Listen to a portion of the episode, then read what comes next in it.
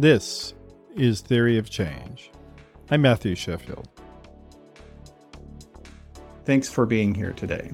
We've got a great program here, but before we get into that, I wanted to remind everybody that Theory of Change is part of the Flux Media Network. So go to flux.community for more articles and podcasts about politics, media, religion, and society. And if you like what we're doing here, you can go to theoryofchange.show where you can subscribe. We have paid and unpaid options, and if you are a paid subscriber, you get full access with video, audio, and transcript of every episode. And I do very much appreciate everybody who is a paid subscriber. You're making this show possible. Thank you very much for your support. All right, so with that little plug out of the way, I will uh, get into today's program here. Ever since the 1964 presidential campaign of Barry Goldwater, the Republican Party has been in a radicalization loop in which successive generations of leaders overthrew their predecessors by claiming they were not far enough to the right. But since Donald Trump lost the 2020 presidential election, Republican radicalization has increased at a level never seen before. And there's a reason for this. Older, white fundamentalist Christians are the overwhelming majority of Republican voters. According to a recent Pew Research Center st- study, 70% of people who voted Republican in 2022 were older than 49 years of age. Unfortunately for Republicans, their reliable core of voters is slowly dying off, and they're not being replaced because the number of people who are religious has been in decline significantly since the internet became commonplace. Trump and other Republican leaders have realized that the only way they can win elections without having to become more moderate is to whip fundamentalist Christians into a frenzy by merging conventional right wing talking points about the economy and regulation with the previously fringe movement of QAnon, which itself is an outgrowth of the satanic panic that started in the 1970s and has never really stopped, even though it did fade away from the mainstream media in the 1990s. As you'll see in today's episode, right wing media figures are literally telling their fan bases that progressives transgender people, and anyone who stands up for human rights is a literal tool of the devil himself. The rhetoric, the rhetoric we'll be playing today is so extreme and so disturbing that it's not often covered in mainstream media, which is a problem in and of itself. And joining me today to talk about all of these things are two different guests because we have a lot of material here to get through. Pleased to be joined by Julie Millican. She is a vice president at Media Matters for America, where she's worked for more than 15 years. Currently, she oversees partner programs and media accountability efforts. And also here today is Olivia Little. She is also at Media Matters, and she works as a senior investigative researcher and covers a number of different right wing groups, uh, most especially a new extremist group called Moms for Liberty. So thank you for being here today, ladies. Thank you. Yeah, thank you. All right, so uh, let's uh, just start off with you, Julie. You've been looking at right wing media for 15 years. Things have gotten worse in recent years, but these fringe figures, well, formerly fringe figures, they were always there at the margins. Is, is that right? Yes, that's definitely right many years ago during the Obama administration, for instance, you would start to see some inklings of these more fringe figures or just internet figures, internet websites like the Gateway Pundit, for instance, starting to have a little bit more influence over how the conservative media infrastructure at large was talking about issues. We saw back then that this type of commentary was intentionally kept in the background but that it was obviously gaining some influence in, in certain circles. What we saw at the time was, say, some early inklings of conspiracy theories that were being floated around Barack Obama's birth certificate, for instance, is one of the first instances that I saw some of these conversations that were happening in more fringe communities start to be a little bit more embraced by more traditional media outlets on the right, as well as the uh, Republican infrastructure as a whole. It's where Donald Trump actually was able to gain a foothold. I think a lot of people maybe aren't aware of the fact that he used to have a weekly call in segment on Fox and Friends, which is Fox News's morning talk show And he would call in every week talking about the birth certificate. He, at one point, I'm remembering correctly, had a, a bounty out for it. He was going to pay people to find his original birth certificate. But this was something that was really embraced the fringes and then started to kind of build a little bit of momentum, I think, for where we uh, see both the media infrastructure and the Republican Party today. A lot of it has been fueled by the uh, increased um, prominence of social media, particularly as a news outlet. It is allowed for more and more filter bubbles form, uh, people to get pushed to more and more extreme content. And what this has kind of ultimately led to uh, was a Trump presidency that was then staffed by the very people who had been pushing some of the more uh, extreme elements before. And then it fully became off to the races from there, just like a race to the bottom, both within the right wing media infrastructure and the Republican political apparatus that followed it. Mm-hmm. Yeah, and uh, it's also the case, Olivia, that the Republican, uh, Donald Trump in particular, his White House and political advisors, they saw when the QAnon movement began, they saw that as a useful tool for them and really kind of tried to speak in code to it over the years. And it's gradually become much more prevalent in, in their rhetoric. Would you say that? Oh, absolutely. I mean, it's they understand that it appeals to the masses and it's sort of this like easy explanation for a complex problem. Of course, they're bra- embracing it because it's useful. Yeah, and to jump in, if you don't mind, it's one of those things going back to your point about the satanic panic. It's always about the children, right? It is something that the right has successfully weaponized for decades. It's appealing to people um, because everybody wants to hear about children being harmed. Everybody wants to protect children from being harmed. It's not. It's a gateway, I think, to kind of push people into more extreme positions uh, because once you get them on board with the fact that, or this belief that there's these global elites somewhere that are in cahoots to harm children, like you can then start pointing the fingers at, well, it's these groups of people and they're the ones that are doing it. And they're not just doing that, they're doing all of these other terrible things. And it's a way to really push people to both embrace a political ideology that they may not have been involved with previously, and also just to embrace more and more extreme beliefs and more and more extreme rhetoric and action that comes from that. mm-hmm. Well, it's also that the QAnon movement is kind of a sort of the final form of a lot of these Christian right rhetoric that we had seen earlier in Republican politics, and that it's easy to get people to focus on these fantastical phantasmagoric conspiracies and Satan imaginary stuff. The way that they're doing things it, currently with QAnon and, and some of this stuff is, is a continuation of how things were. I mean, like you look at Pat Robertson, he kind of really got this started in Republican politics by mainstreaming things like the, the New World Order conspiracy theory, when he actually wrote a book that by that title and was trying to push this extreme paranoia. And as he got older and had more media under his own control, like the mainstream media kind of forgot some of those aspects of him. And so, but things have just gotten so much worse in terms of the level of extremism that you see in large scale Republican and right wing media outlets. So we've got a bunch of different clips here to get through. I want to get started with some of those. Basically, the discussion here that we're going to organize it around these packages of clips. And what I want the audience to see in this first package is that Republican political elites, many of whom are not even religious themselves necessarily, more Christians for that matter, and basically they're telling the the right wing voter base and evangelical Christians, fundamentalist Christians, that there is a war against them and that they need to think of themselves as at war with modernity. And they actually use that verbiage, um, and you'll see in one of the figures here. So the first one is an opening prayer that was given at the recent Moms for Liberty convention, and we'll play that, and then uh, Olivia, maybe you can give us some more details on Moms for Liberty and, and what they're up to. We have one Father, and He's our God. He has called each of us here for such a time as this.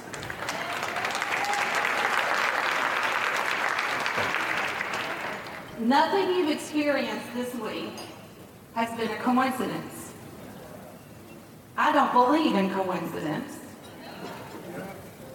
because for months, the leadership team at Moms for Liberty met every morning at 9.15 in the morning for our daily fortification. We read scripture and we prayed. And we gave this summit to God and we said, God, you make it yours. And so we have had a wonderful week. And no matter what our enemy tried to do to stop us, we've had a very successful summer. Lord, we celebrate every win and every success because you gave it to us. And we thank you. And so some of us are going to carry home some awards tonight. But most importantly, each and every one of us are in this because you called us and because we're being a willing vessel so that we can walk in the spiritual walk that you would have us to walk in. And so our rewards are truly laid up in heaven. And no one and nothing can take that away. Tell us about Moms for Liberty, Olivia. How did they get started? What were the were their initial issues, and what have they kind of gravitated toward and are known for today? Right.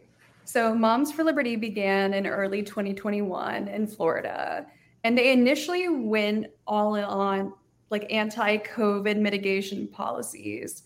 And they did that in order to cast this sort of like wide net and recruit new followers in a way that they knew wouldn't work if they went all in on like critical race theory. Because they initially tried to, if you go back on their archives, you'll see that like tried to fundraise based off of anti-CRT advocacy.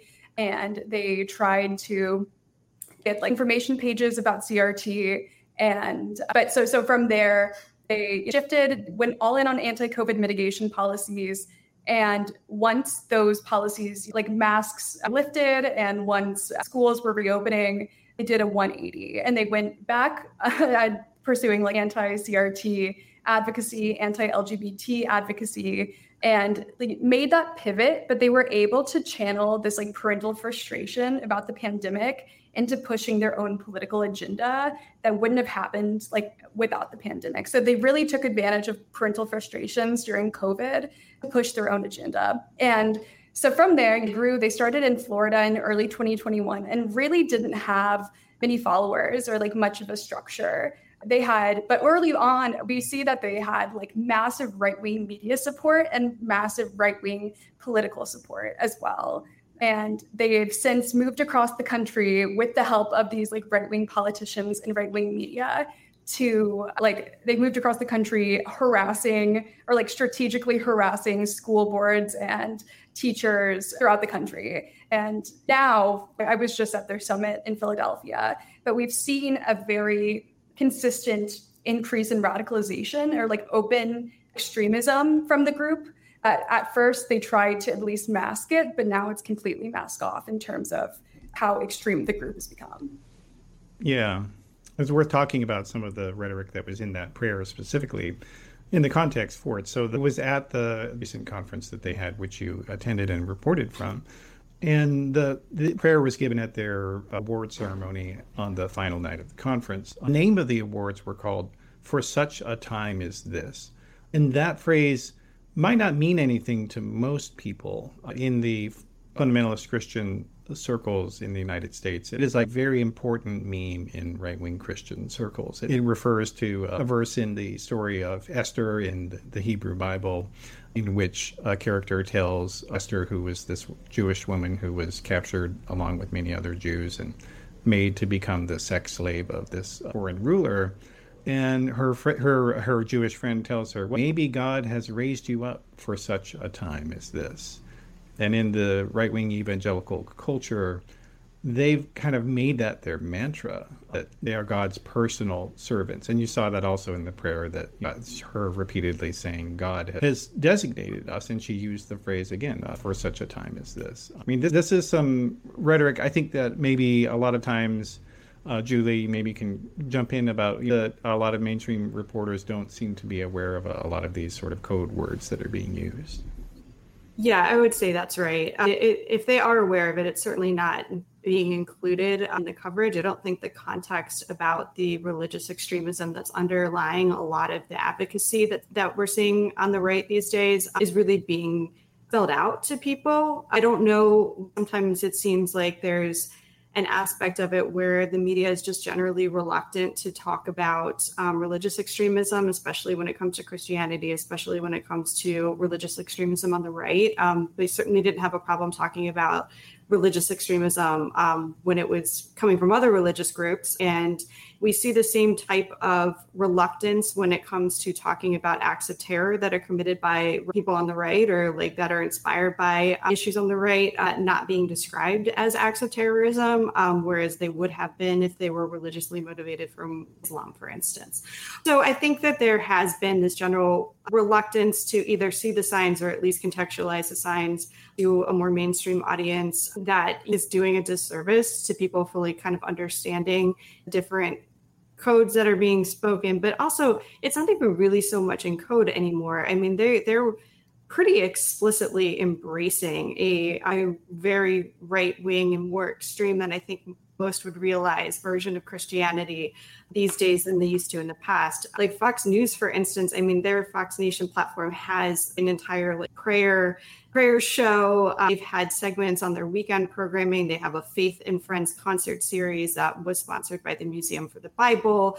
They have on Fox Business, they'll sell airtime to like Christian nationalist pastors, uh, give sermons on the weekends. Uh, they've been pretty open, I think, in a way that I don't think it's like a you have to worry about being accused of being biased or anti-religion by reporting on what these people are actually saying and doing. But I, I do think that this aspect is being lost.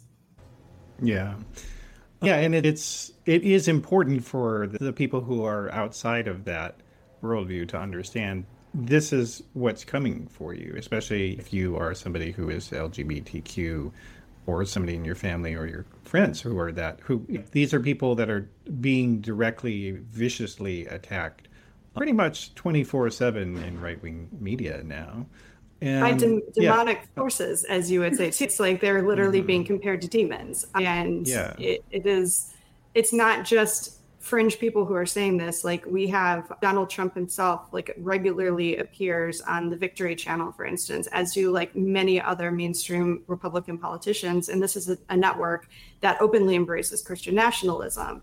And this is the type of thing that they have a plan for what they will do when they retake control of the government and they're pretty open about it. And for some reason this just doesn't get covered.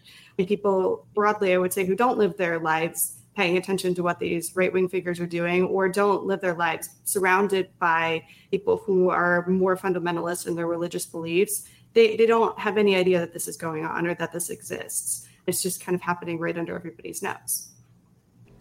Yeah, I think that's right. And I think a lot of political reporters, I think, who came up before the Christian right was completely liberated by Trump I think a lot of political reporters, Julie, I think they may not know how right wing media is so much more important uh, and significant than it is than progressive media is on the left. What do you think of that? Oh, that's absolutely the case. First of all, the right wing media infrastructure is just massive. It is enormous. It is extremely well funded and it's extremely well established. And they've also done a really good job in being able to take advantage of the opportunities that social media has presented as far as being able to spread and shape a narrative.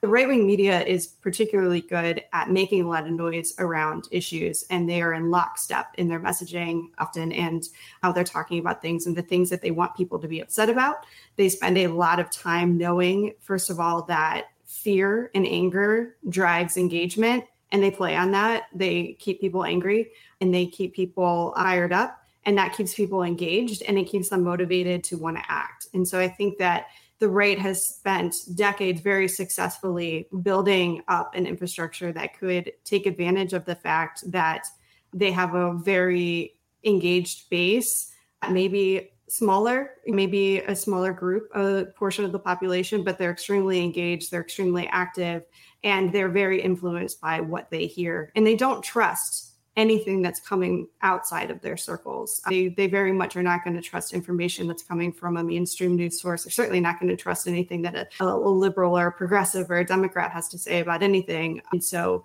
they are all listening to one very loud group speaking from the same hymn book, more or less. Um, and that has a lot of influence on how people behave and act. Yeah, for sure. And actually, to illustrate that point, we're going to go into another clip. This one is featuring Charlie Kirk, who is the founder of Turning Point USA, which is this extremely well funded, I think over $100 million across all of his organizations, a group that targets uh, young people for right wing radicalization, particularly young Christians. What changed is that an outgrowth of modernity, and we're living in this postmodern, post structuralist, everybody gets to decide their own truth for themselves, this social contagion that is spreading the country at a rapid pace that disguises itself as transgenderism. This is yet another reminder that science is mostly fake.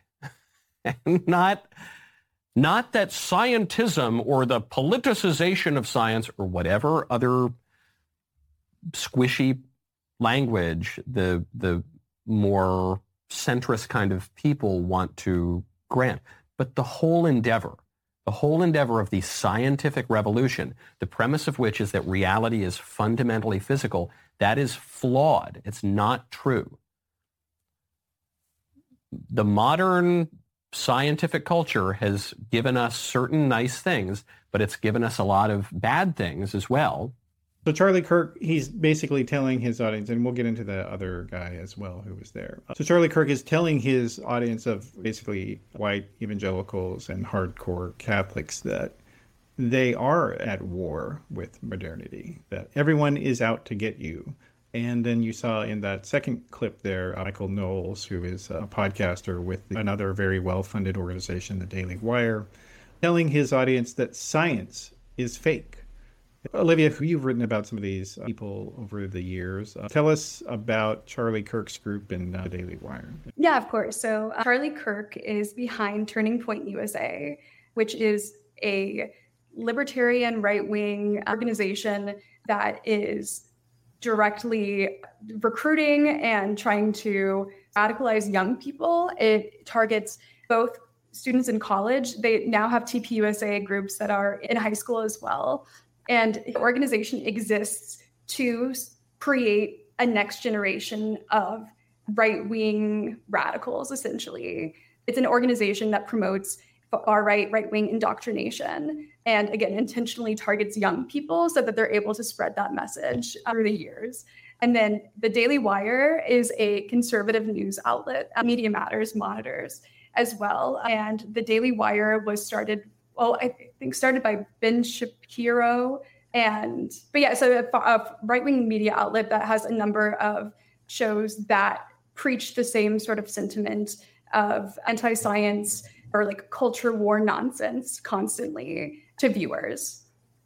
Yeah, and to your point, they've increasingly embraced, especially over the last couple of years, Charlie Kirk has been bolstering like connections to faith leaders and have started to increasingly in, embrace a far right Christian message. I mean, even if you look at his presentation, frankly, like when I watch that video, I'm struck by the fact that he just looks like he a televangelist. Like he is his tone, his presentation, just all of that is like very clearly nods to an audience that is primed to receive a message in this very specific way. And he's recognized that and has taken advantage of that, I think, to build a bigger following. Yeah. Well, and the other thing also about Turning Point is that um, they've been under a lot of pressure from the even further right from this guy named Nick Fuentes, who is mm-hmm. an open Hitler admirer and self proclaimed fascist who says that he wants to basically eliminate non Christians from America and to drive out Jewish people. Uh, seemingly, that it's talked about, maybe not directly about killing them, but hasn't said that that was wrong or something that he would oppose. He calls for yeah, he calls for a holy war all the time. So I mean, yeah, yeah. Well, and he's targeted TPUSA because he knows that the people who are going to these conferences of Charlie Kirk they actually are very susceptible to his type of message. The metaphor that I use for this process of what's happening here with the right is that as their numbers shrink. It's it's when something is evaporating that it becomes more and more concentrated over time, and even much more of the, the essence of that thing, but also in the worst possible way. And that's really what we're seeing. And in order to kind of counteract that, Kirk has become more and more extreme, much more Christian nationalist and apocalyptic in his rhetoric. What do you think about that, Olivia? Is that do you agree with that analysis? Yeah, I definitely agree with that. And I think it also aligns with what we're seeing from a number of groups too. TPUSA and Moms for Liberty collaborate often. They were a sponsor or one of the uh, the nonprofit sponsors at the, this past summit. But in, in the same way, we're seeing this like increased radicalization because actors on the right themselves are becoming more radical. They're keeping up with that or following lead to a point that we don't know where it's going to end because everyone is getting more radical and they're just following other right wing figures lead, and that's both organizations and individuals. Um, did you want to add anything on that, Julie, uh, before we move on? Sure, I would actually. I think one of the things that I find like interesting but also disturbing about that trend is that it seems like it's really accelerated over the last couple of years, particularly since the pandemic. It, it, how quickly people have become radicalized and how quickly they then push these organizations and these movements and these figures to be further and further to the right. It, it's not this type of it's not a slow creep to extremism it's really fast and it's heading to a place where i, I don't think any of us really want to think about what the end game is because it almost feels like there's no bottom. Because at one point, even the stuff that Charlie Kirk is pushing now around demons and satanic influences and stuff like that uh, w- would have not been considered something that would be embraced by a well funded right wing organization and like the political infrastructure that supports it. But now not only is it embraced, but he's chasing the lead of Nick Fuentes. Is that what's next? Is that what's on the horizon? Is they're just going to kind of keep going down that path because they feel like they are increasingly responding to a base that's more and more radicalized. And so they have to continue to go that to maintain their power and influence. I think the trend that we're looking at is really disturbing, and it's really disturbing how quickly everything seems to be moving in that direction. Yeah, absolutely. And and to that end, I've got another package of clips here that will talk, show them more talking explicitly about some of these uh, demonic things that they're telling people. And and it's easy for somebody if you are you're not superstitious yourself to look at this and just be like, "Oh, that's so absurd. It's so stupid. No one could believe that stuff." And that's you need to get you need to realize that's wrong. A lot of people believe this stuff. And it's really concerning that that is the case.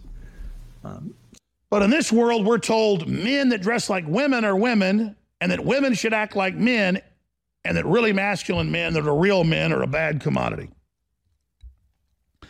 That's because an alien off world force, it's spiritual, it's interdimensional, it has a transmission, it has a spirit, but it also has agents, aliens, demons. And they are working against us around the clock because they know we are about to go from our embryonic level to birthing into the next level. You were talking about something extraordinary, and, and I just love you to touch on on that subject because sure. it's it's at least very interesting. I think that there has that, that a, a portal, a demonic portal, opened above the White House around the time that the Bidens moved in. Uh, this was brought to my attention by a, a, Christian who lives in North Florida who sent me a bunch of photographs uh, and a bunch of documents and also some notations in, in, the, in the Bible about portals. Isn't it odd how depictions of demons, how depictions of weird, ghoulish, devilish, demonic figures are always androgynous? They're never super duper hyper masculine chads. They're never beautiful, truly gorgeous women with classical rep- proportions and representations of beauty. They're always androgynous. They're always trans. And the reason for that is that the devil hates human beings. And sexual difference is eh, at the basically at the very core of human nature. The difference between man and woman, the complementarity of man and woman, is right there at the heart of human nature. And the devil hates humanity. And so he tries to cut away at the very core of humanity. Witchcraft and the occult is a real thing. Yeah. And there are portals to darkness, and you have to be vigilant about this. And that I believe that there are leaders. Wait, they in- made fun of that? Oh, the mockery, Jack. Who are you to say all? I mean, because, well, it's kind of interesting. They make fun of it because no one actually wants to say that out loud that we're in the midst of the high, most consequential spiritual war, I think, of- Absolutely. Of, a millennia, right? No one wants to say that out loud. But So, in that first clip, yeah, I mean, the, these these people are are telling their audience that trans people are demons. I mean, and it's it's it's almost unbelievable. I mean, Julie, when you have talked to people that you outside of work about some of these things, do they find it hard to believe that these things are being said in American politics by major figures? it depends on which who I'm talking to. I, I come from a background where I actually have family members who have gone down the Christian nationalist path and tend to like espouse very similar things. But I also have people who have no exposure to any of this in my life, and that for them it's absolutely just mind blowing. They think it's a joke. They think nobody seriously actually says this, and anybody who does say this is just on the fringe. And anybody who would be listening to them would obviously see that this is nonsense. And, and it's just not true. I mean there is there's an audience for this. There's a lot of people who believe in this. Is spiritual warfare has become a, an extremely common talking point among mainstream right-wing political figures and, and right-wing media figures. As i mentioned And, before and what is what is spiritual warfare for? depends on again who you're talking to or whose definition of it is but essentially there is this battle for your soul and the soul of humanity the soul of, of america because it's often very much framed around this idea that we are agents of god. We have been put here. God has given us the power. Our government does not have ability to control we are fighting these satanic forces of evil who are putting the LGBT community on, on the map, who are supportive of abortion rights, who are not traditional women, who are not at home. Like there is just a, a spiritual battle for your soul and the soul of America that these people are, are waging every day, or they see evidence of this every single day. And that is what's driving a lot of the political conversation. It's also driving a lot of the actions that we see. I think Olivia could speak to some of this, even just how it manifests itself on a very local level. Like Moms for Liberty has adopted a lot of this kind of spiritual battle framework on their messaging. And you would see this come up even when people were going to their local school boards to protest mask mandates, even, you would hear them invoking God in this and saying, This is, you don't have the right, this is God's will, and God would never do this, Yeah. and all this stuff is fake. So I think maybe you could speak to some of like how this plays out on the ground. It's very much become a extremely mainstream position within the right um, way of rallying their base and their community. Yeah. Well, and actually, you gave a perfect segue to the clip, the next part of the clip here that I'm uh-huh. going to play, which is from a Moms for Liberty convention speaker. why this is happening. Satan hates the image of God stamped on every human being. Therefore, Satan hates women because women bring forth the image of God. Now, we shouldn't be surprised by this, whether it be our Christian or Jewish brothers and sisters, because the Bible tells us this is how it will be. Genesis 3:15 reads, "And I will put enmity between thee and the woman, between thy seed and her seed, it shall bruise thy head and shall bruise his heel." We are not only bringing forth the image of God, Satan knows it's through us that comes his ultimate destruction. So, Olivia, who was this woman that was in the clip there? Yeah, so that's KrisAnne Hall, who is far right Christian nationalist, but she was speaking um, at one of the general sessions at the Moms for Liberty Summit in Philadelphia. Um, but her rhetoric was sort of mimicked by other speakers at the event, as you heard both by her and the video we watched prior to that. These people are positioning their opposition as satanic, right? So anyone or anything that is opposed to them or their ideology is satanic. And what they're also doing in that is positioning the members themselves as um, divine, as carrying out God's will and creating this sort of like war of good versus evil and trying to convince these individuals that they're on the side of God and godliness. And again, in the case of Moms for Liberty, they have framed public schools as like something evil. Like there's some evil demonic force in schools that's trying to corrupt your children. And by doing that, they're not only scaring parents, but they're mobilizing them. Yeah. And it's important also to note that Fox News also is involved with this radicalization as well. Like these are not just internet people or podcasters or whatever. These are uh, Fox News figures, and uh, we saw that uh, Jesse Watters, who is now the centerpiece of the Fox primetime lineup, is pushing these demonic war uh, allegations and whatnot. So parents already have to deal with high crime and inflation, and now they have to worry about demonic teachers turning their classroom into a drag show. You'd think Biden, who's almost 80, would know better, but he doesn't. Maybe that's why they call him Creepy Joe. But also, you have uh, Tucker Carlson. He was probably the biggest proponent of the satanic panic rhetoric before he was fired at Fox. The trans movement is the mirror image of Christianity and therefore its natural enemy. Trans ideology claims dominion over nature itself. We can change the identity we were born with, they will tell you with wild eyed certainty. Christians can never agree with this statement because these are powers they believe God alone possesses. That unwillingness to agree, that failure to acknowledge a trans person's dominion over nature, incites and enrages some in the trans community. People who believe they're God can't stand to be reminded that they're not. So, Christianity and transgender orthodoxy are wholly incompatible theologies. They can never be reconciled. They are on a collision course with each other. One side is likely to draw blood before the other side. Yesterday's massacre happened because of a deranged and demonic ideology that is infecting this country with the encouragement of people like Joe Biden.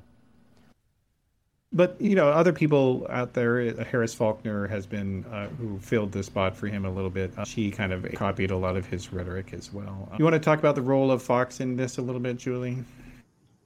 Sure, I'd be happy to. So, Fox has had a long-standing narrative around. They like to push this idea that their viewers are being persecuted in some way, that every these liberal forces are out to get them, etc. And that has really been translated into this like Christian persecution narrative. Like Christians are being discriminated against. The people they're the ones that are losing their First Amendment rights when their marginalized communities gain rights that they don't think they should have access to, like marriage, for instance, equality under the law, etc. Everything always goes goes back to like, well, my religious freedom should trump XYZ, and that it's really Christians who are being persecuted against. So when you've had that backdrop, this is not a new narrative on Fox. This is a narrative that Fox has been pushing for quite some time, but like everything else, has just become more blatant and more extreme and more embracing of a far right religious ideology.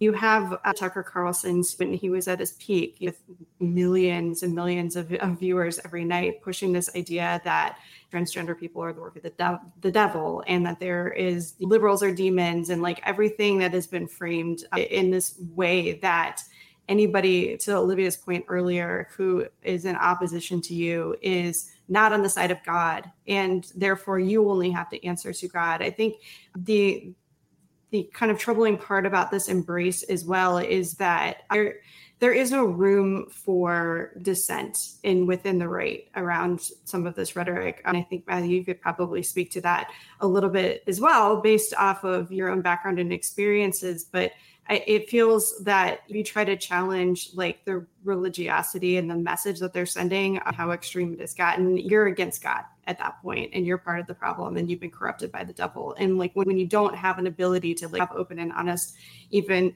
conversations about what's happening, it, it, drives the conversation even further to the extreme, I believe, as well. So Fox has been pretty influential in mainstreaming. A lot of what we had seen uh, had maybe been more contained to a more Christian media audience because let's not forget there is a massive Christian media infrastructure as well. Obviously, Pat Robertson was the vanguard of that, but it has expanded enormously.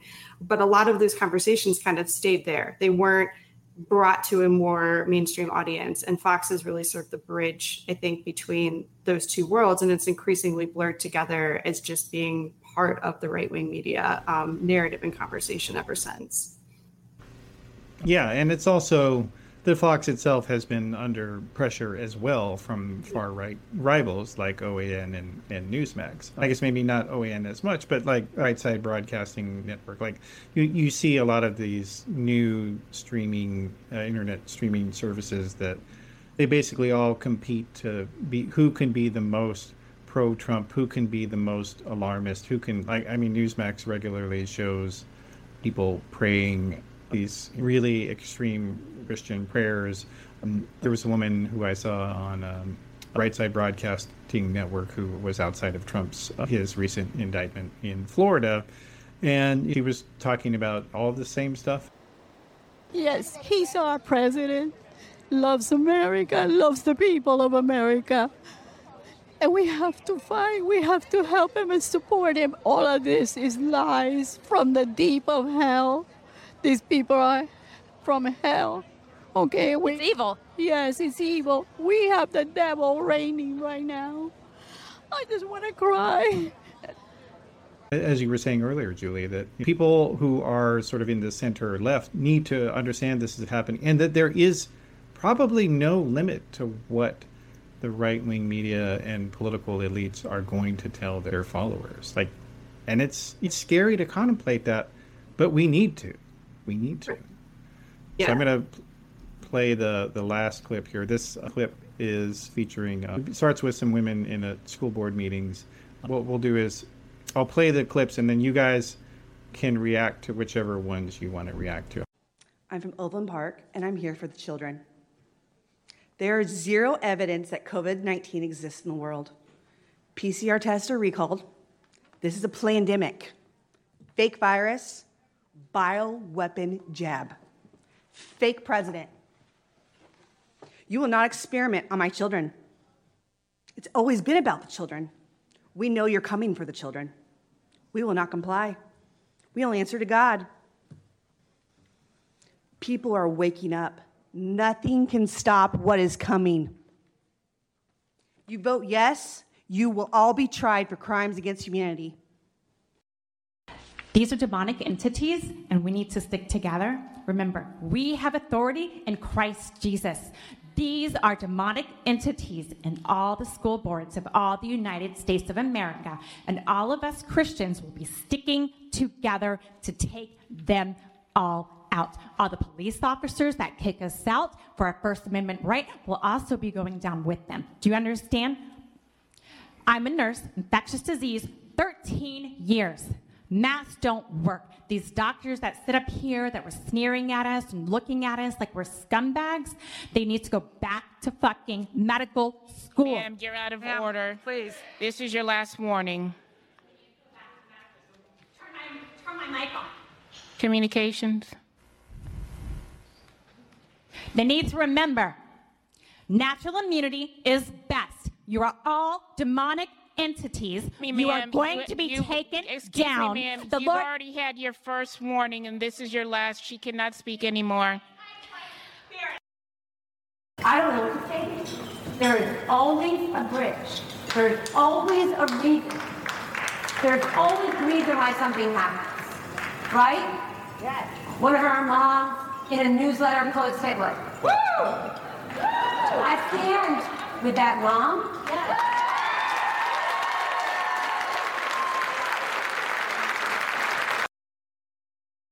So the next time you read in somewhere or hear on one of your shows or something that the secret to everlasting youth is young blood, why don't you ask whose blood?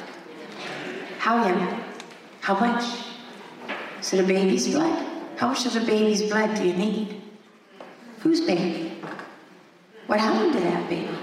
How do you get the blood? It's not the hard questions, it's the simple questions because the devil is always in the details. Always in the details. I think instead of them getting full satanic control of the planet and doing this and turning us into lab rats, eh, I think it's just best. God, I'm on that. God, go ahead and vaporize it if that's the right thing to do. Seriously. In fact, I'm asking, and I'm not praying to God to vaporize the earth. I want to fix things. I want to turn it around. I'm saying if it gets to the point where we're not going to turn it around, and God knows that, and we've chosen wrong, I ask for the children's sake that God not allow the earth to continue on to produce children for this thing to feed on. I ask God respectively to blow the planet up immediately. Seriously. I mean, I want God to blow it up now instead of doing this, okay? That's really horrible stuff. You want to give us kind of the Alex Jones overview, Julie, of how what's been happening to this guy over the years? He's even he's gotten even crazier. It seems. Yeah, Alex Jones is a really, really well known conspiracy theorist who has managed to build a massive audience for himself and frankly made a ton of money advancing conspiracy theories and then selling products that conveniently help promote types of things that he's saying. So, for instance, he's been a big doomsdayer about the end of the earth and makes a lot of money selling prepping meals and things like that. He has herbal supplements that he will sell to increase your vitality and masculinity. And essentially is just preying on an audience of people who maybe don't have the best critical thinking, but don't trust mainstream news sources, have a lot of, of kind of tendency towards spiritual thinking in the first place. And he has built a huge name for himself. So he's probably most famous, I think, in most circles for attacking the children who were killed in Sandy Hook as being crisis actors. The parents, you know, that his children were murdered, faking it, and he got sued for that. I had Sandy Hook families. It was a long, protracted legal battle, but ultimately they prevailed and were able to get massive awards from him. But I think people maybe don't recognize is that as he's needed to keep his own influence and to keep his listenership engaged and to gain more influence. He's embraced more and more um, extreme forms of conspiracy theories, but has become a lot more religious in his rhetoric to do it. He's also become more mainstreamed, frankly. Like Trump administration figures were very, very interested in what Alex Jones was saying back during the 2016 campaign. Roger Stone, who is extremely close to, a very close advisor, longtime advisor for Donald Trump, he's uh, a regular on i mean he, he was employed by infowars alex jones's media entity. And he had been on this network for years. He pushes the same conservative and right-wing conspiracies. It's very cynical. I don't think they believe well at least roger stone doesn't believe any of this. He's a man who's famous for having nixon tattooed on his back. This is people who they started to get more and more mainstream embrace by the right. He's good friends with like Joe Rogan. He's been on Joe Rogan's podcast. He's been influential in pushing Joe Rogan down a more and more explicit conspiratorial bent with his own thoughts and broadcasts. He is Joe Rogan is a podcaster um, who really came from the MMA fighting world. I was kind of started off, he, he was very famous for that, talking about sports and kind of started down this path of I'm just asking questions, questioning authority to like openly hosting and calling into Alex Jones's show. I think he even called in during the January 6th insurrection. Talking to Alex Jones. I mean, it's pretty it's pretty disturbing um, that this is the type of rhetoric that so many people are listening to, but is also influencing like more national like conversation and position. And I think the thing that that clip demonstrates too, the main the biggest problem with all of this is that it's really laid the groundwork and created an environment where it's acceptable for followers to be openly advocating for or potentially even engaging in violence. And that that is something that we have been seeing time and time again. Obviously it's been a lot of lone wolves with a gun going in and, and committing atrocities they're being inspired by the Alex Joneses of the world and people mm. who are hmm. pushing that type of rhetoric. And that it's only going to get worse the more extreme that they get. Yeah. Well, and it, and it's important to note also that yeah, like you mentioned, these uh, mass murderers motivated by right wing beliefs that within um, the kind of even further to the right of Nick Fuentes, you have people that they venerate these mass murderers and call them saints, just like. Mm-hmm seeing themselves as sort of the early Christian crusaders against the evil demonic forces. That's really what they're doing. And that there is no sort of centrist base of media or political power in the Republican Party. All the energy is in the, the gravitational force of the right is on the far right. And so what they want filters into everything. Even people who may not agree with that and may have never heard of these people. Like I, I, think that's something that having been come up in my own experience as a former conservative media person, a lot of people that I knew didn't really, include myself, had no contact with these extreme right wing figures. And so they thought that they didn't matter. And that was ultimately what led me to leave the right was that I realized, oh my goodness, these people they set the agenda for the Republican Party they're the ones who have the base. That's where the base of the voters is, and it's really awful stuff. And, and uh, Olivia, you uh, you found the, the clip there uh, that that we were playing there with um, the Moms for Liberty. There, um, you you and I had some uh, got some new friends on the internet after after that clip came out. But what that so tell us about that clip and what was going on there. Yeah, so that clip is from the final night of the Moms for Liberty conference. And that is Tiffany Justice, one of the Moms for Liberty co founders, going on stage and saying everything happens for a reason, and then goes into saying that like one of the moms from a chapter quoted Hitler. Someone like cheers in the audience. And just like, I stand with that mom. But I thought it was really jarring. Uh, instead of apologizing and saying it was a miscommunication from the chapter, they doubled down on using an uncritical quote from Adolf Hitler on the front of a, no- a newsletter. And so that was Tiffany Justice once again, like doubling down on that use and failing to admit any sort of wrong, which is what we're seeing over and over and over, is that they are becoming more extreme because they fail to like, acknowledge that something is wrong within the group or like that they've made a mistake. So instead of mm-hmm. rejecting it, they just accept it and move on, which is like radicalize the group. Yeah. yeah. If, if, I may jump in there, Matthew, I was yeah. going to say, uh, just to add to that, to get back to your point, very much at the beginning of all of this about Donald Trump taking everything further and further to the extreme, I think that lack of accountability, lack of apologizing, and just going full force, like there is no ability at this point for the right to back down on anything. And that I think also is something that you see play out time and time again. What, what Olivia was just talking about, like can put Hitler quotes out there, and it's going to be defended because anybody who criticizes them is obviously the enemy, and we will not back down to the enemy. And that is an adjustment, that is a change that um, I think has played a huge role in just how much more extreme and how much more extreme the voices are that are coming out of the right at this point when there's no accountability at all, and there's no shared sense of like what's just regular decency at this point that that's going to create a lot of problems and that's what we're seeing play out time and time again to your point and to olivia's point about this earlier yeah and it's that they feel like that apologizing for something awful that someone said is wrong. That in and of itself is the wrong act. And, and, Olivia, there was a panel at the Moms for Liberty event, and I guess you, you were not in that one, if I remember right. You guys weren't there for that. But it was like, t- t- there was this panel where they discussed the idea that you should never apologize for anything. Can you t- tell us about that a little bit, please? Yeah, and the speaker at this panel was actually Christian Ziegler, who is the husband of one of Moms for Liberty co founders, Bridget Ziegler, and also the chairman of Florida's Republican Party. And he basically told the audience that never apologize, never apologize, because it, and I mean, obviously for a number of reasons, but I think for them, it, they think it shows weakness is one part of it, but two, they just never want to be wrong. And I think that's caused I, so many problems, not just within the organization, but I, I think it's a tendency of different right wing individuals and organizations to not apologize. And it is just sort of like spiraling out of control at this point. Because again, this is like a Florida like political operative. It's someone who was Trump's digital surrogate in 2016 telling people don't apologize. It's something that Trump d- does as well. Like it, it's just a mm-hmm. strategy mm-hmm. that they're using. And I think it's really alarming, especially in the context of like uncritical Hitler quotes too. That's that should be a no-brainer of an apology. And even then they can't do it. Or instruct yeah. not to do it.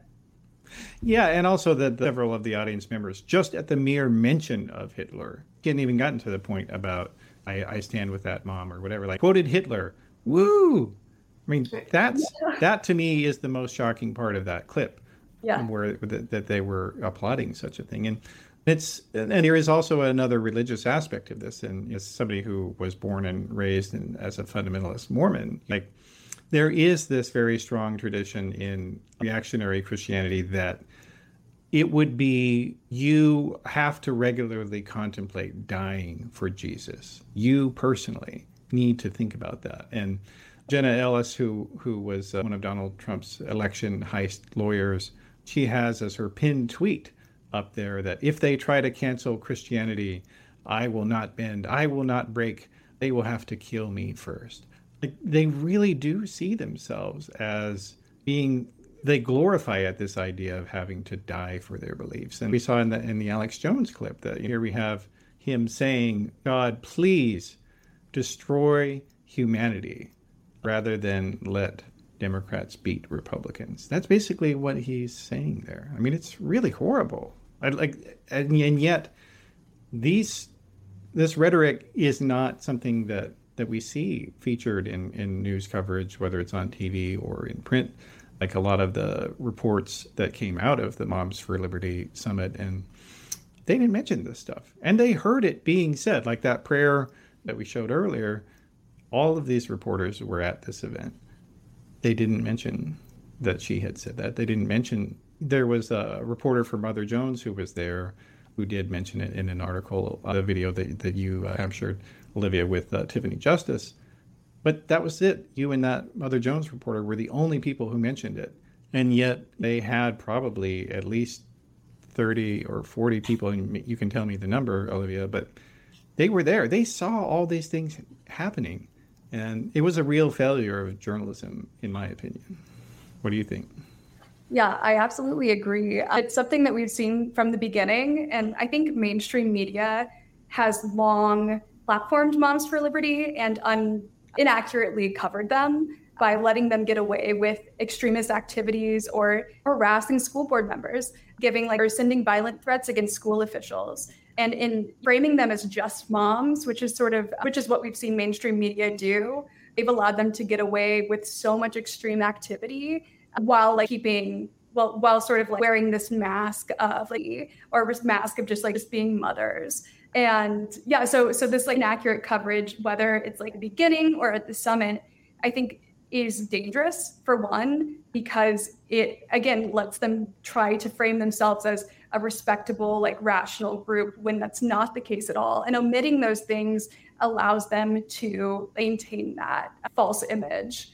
And so they're actually doing them a service, right? Or giving them good publicity, which is just absurd given uh, given what they're saying, what they're doing, and what they've been doing for years, frankly, at this point. As we were uh, getting to the end here, we've gone through all the clips here. What's kind of the message that you would have, Julie, to people who are just regular viewers or listeners? That what can they do about all this stuff? What would you what would what would you say to them? I think one of the things that I would say to them is to pay attention what's happening in your own community. As a lot of this organizing is happening on the ground locally, are able to take advantage of like elections that people don't tend to pay a lot of attention to. I think, particularly on the left, people are very fixated on national politics and don't pay as much attention on what's going on in their lives, for instance, and they don't pay attention to school board races, uh, maybe don't have children, and so they don't think about it. They also are not paying attention to what's happening in their local state houses. And there's also, coupled with that, really a dearth of local media. Local media has been gutted. There's not a lot of places where people can get good information about what's happening on the ground. And I think that's how these types of movements are able to gain, take advantage of that and gain a foothold. So the thing that I would say people should do is get involved with their own community and find out where is this activity, is this happening? I promise you that this is real. They are a very, again, well funded and well organized movement, but they're not in the majority. And the ways that you need to start to counter is to get involved with what's happening locally in your own community and start to take this on and, and don't be afraid to hit it head on. So that that's where I would say people should start to focus their attention and their efforts. Yeah, yeah. No, I think that's great. All right. Well, Olivia, what were there any uh, aspects out of Moms for Liberty that when you went there that that you think we haven't talked about here that might be worth Well, listeners yeah. with? Well, I think we've covered a lot from the summit, but just to jump off of Julie's point, and something I even observed there is that they're not as big as they say they are, right? And we know that. Like an early Washington Post article had one of the co founders talk about how they include Facebook likes and Facebook members in their group totals, which is just like a totally inaccurate and inflated yeah, number, which makes people and like people on the ground feel sort of powerless but there is hope because they're really not that big. They're just really loud and have a strong political um, infrastructure backing them, but combating them, pushing back against their frankly bigoted policies and advocacy is not insurmountable. It's something that you can do, and you shouldn't be intimidated by them because they lie all of the time, all of the time. Mm, yeah, no, that's a great point. And also, yeah, your what you said about not being intimidated as well. That's that's the goal of these groups is to so pollute the political discourse to make people who have who are decent and normal and support human rights to just be so disgusted that they leave, that they cede the battle to these radicals, and we can't do that. We Yeah. can't do that. That's 100% right. Yeah. Yeah. All right. Well, so uh, it's been a great discussion. Appreciate both of you being here for it. So uh, Julie Millican is on Twitter at jmillsdc. That's J M I L L Z D C. And then also, Olivia, you are on Twitter as well, and yours is Olivia Little. So I don't have to spell that one out for people, hopefully. but yeah. So thanks so much for being here. It's been a great discussion. Thank you for having us. All right, so that is the program for today. I appreciate everybody for joining us. And if you liked what we're doing, please go to theoryofchange.show where you can subscribe. You have free options on Patreon or on Substack.